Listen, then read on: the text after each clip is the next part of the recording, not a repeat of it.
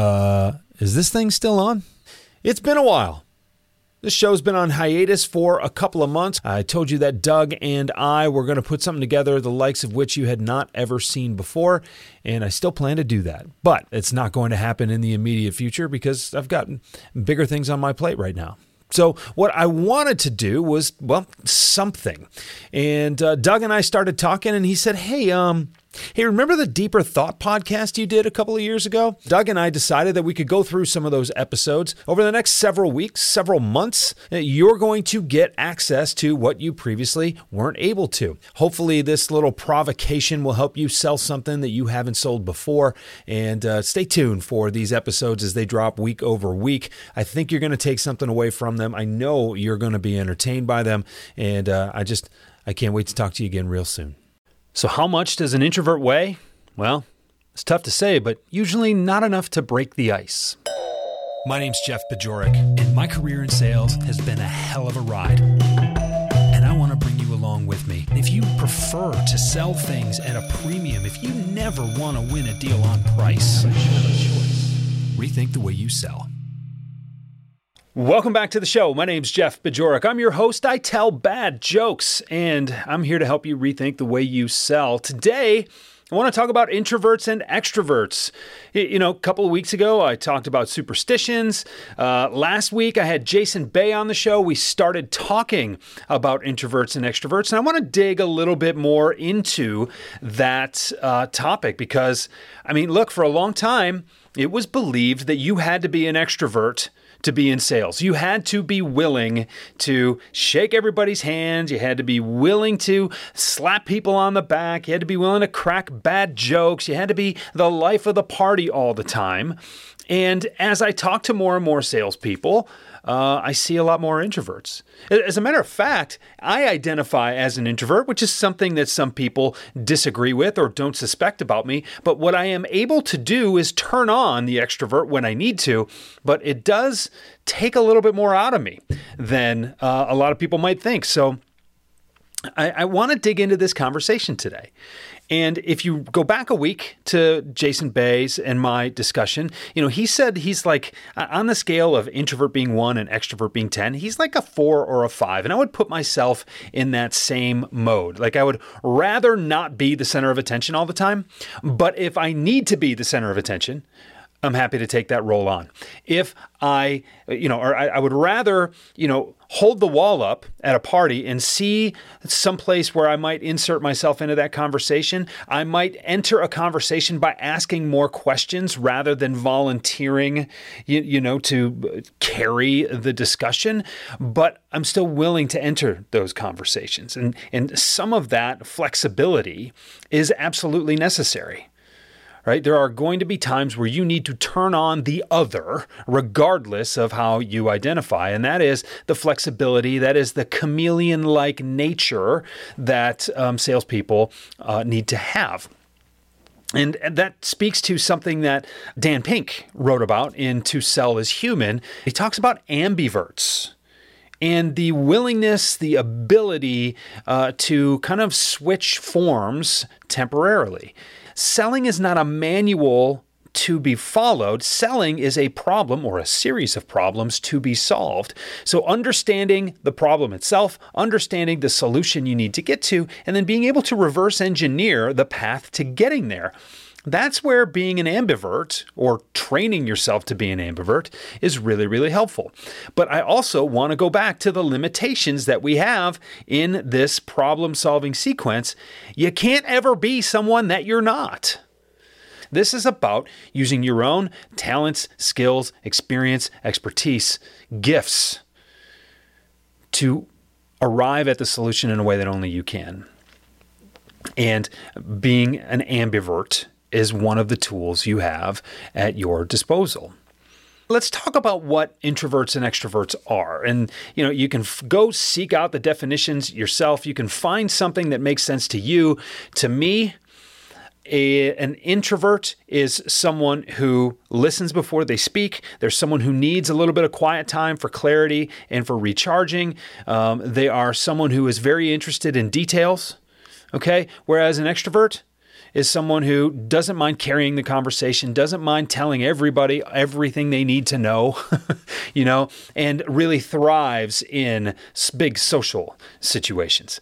What makes an extrovert a great seller?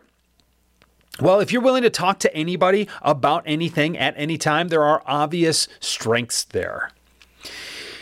In certain product or solution oriented situations, that's going to bode very well for you in a more transactional sale where you really need that volume to help, that's really, really important. Where you need to be outgoing and you need to plant some ideas in some people's heads by saying, hey, you really could benefit from a solution like this.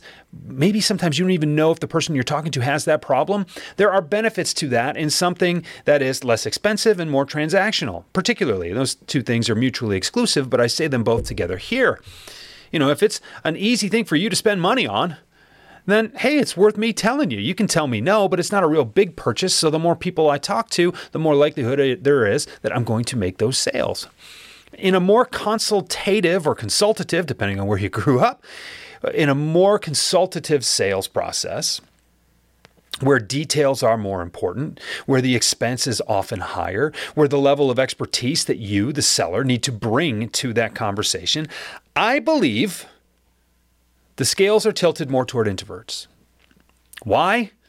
Because you need to give your prospect, the audience, you need to give them the opportunity, you need to put them in a place where they can tell you as many details as possible so that you can understand the problem as well as possible, so you can understand how to apply your expertise as well as possible, so you can come up with a unique solution to what their issue is. And, you know, to me, I, I think what can't be undersold or understated is the concept that an introvert, by using their natural conversational crutches, puts themselves in a much better position to succeed. Let's break that down a little bit. If I'm in a conversation with someone, I want to ask more questions than I answer. And whether you're an introvert or an extrovert, if you are involved in a conversation that you're very passionate about, it's really easy to find the energy. It's really easy to get excited. It's really easy to contribute. The idea that introverts don't like to talk is false, patently false. I've never met an introvert, even the most introverted, even the 0.5s on that 1 to 10 scale. If you get them lit up about something they're excited about, they will talk your ear off. Okay but they don't often volunteer that kind of stuff. Which means that in order to keep a conversation going, they want to ask questions. And the better questions they ask, the more likely you are to get talking. And the more likely you are to get talking about something they wanted to ask you about, eh, that keeps the conversation going for them in a way that energizes them, but they don't have to do the work. Okay, so that is what I would refer to as a conversational crutch. So if I'm coming into a sales situation, it means I'm asking more questions, means I'm asking more pointed questions, means I'm asking probably deeper questions than more, you know, or deeper questions than you know most salespeople would ask. Um, it means that you're talking more than I'm talking. It means I'm probably asking questions that no one else is asking. Like that's the recipe for a brilliant discovery call. And that means that I'm going to get you talking. I'm going to be more interested naturally, not in a fake way.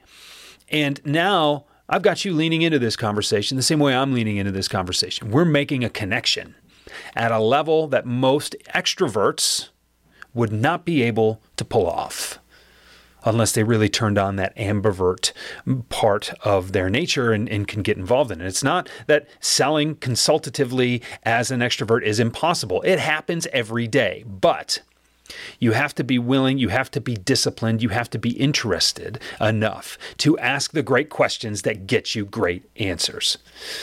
Introverts lean toward this naturally. Again, it's it's the way they sometimes get through conversations at social events and things like that. If I can get other people talking, then I can just sit and listen. Right? The other thing that goes along with that listening is the details that you pick up on. And I'm not going to say that extroverts are less intelligent than introverts. There's no data to show that. I'm not interested in making that claim. But when, anytime you can bend a conversation toward your wheelhouse, which is what you want to do in a sales situation, you're going to do better in it. That's how it works. I don't think that introverts necessarily make better sellers than extroverts or vice versa, but I think the more you know about your personality type or your style, the more you can leverage your strengths. And uh, you know, there's it's never bad to know that. It's never bad to understand that. So, um, really appreciate you being with he, uh, with me here today. Um, next week um, another one of my favorite salespeople, another one of my favorite people, um, uh, Todd Caponi, my, my brother from another sales mother, is going to be with us, and we're going to be talking about transparent selling and transparent leading of sales teams.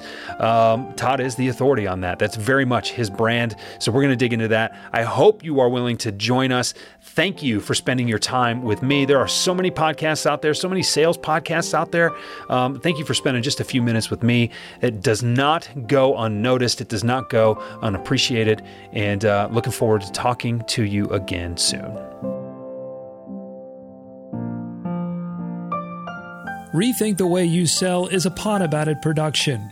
It's mixed and edited by Doug Branson, with music by Blue Dot Sessions and Doug Branson. This podcast is masterminded by Jeff Bajorek.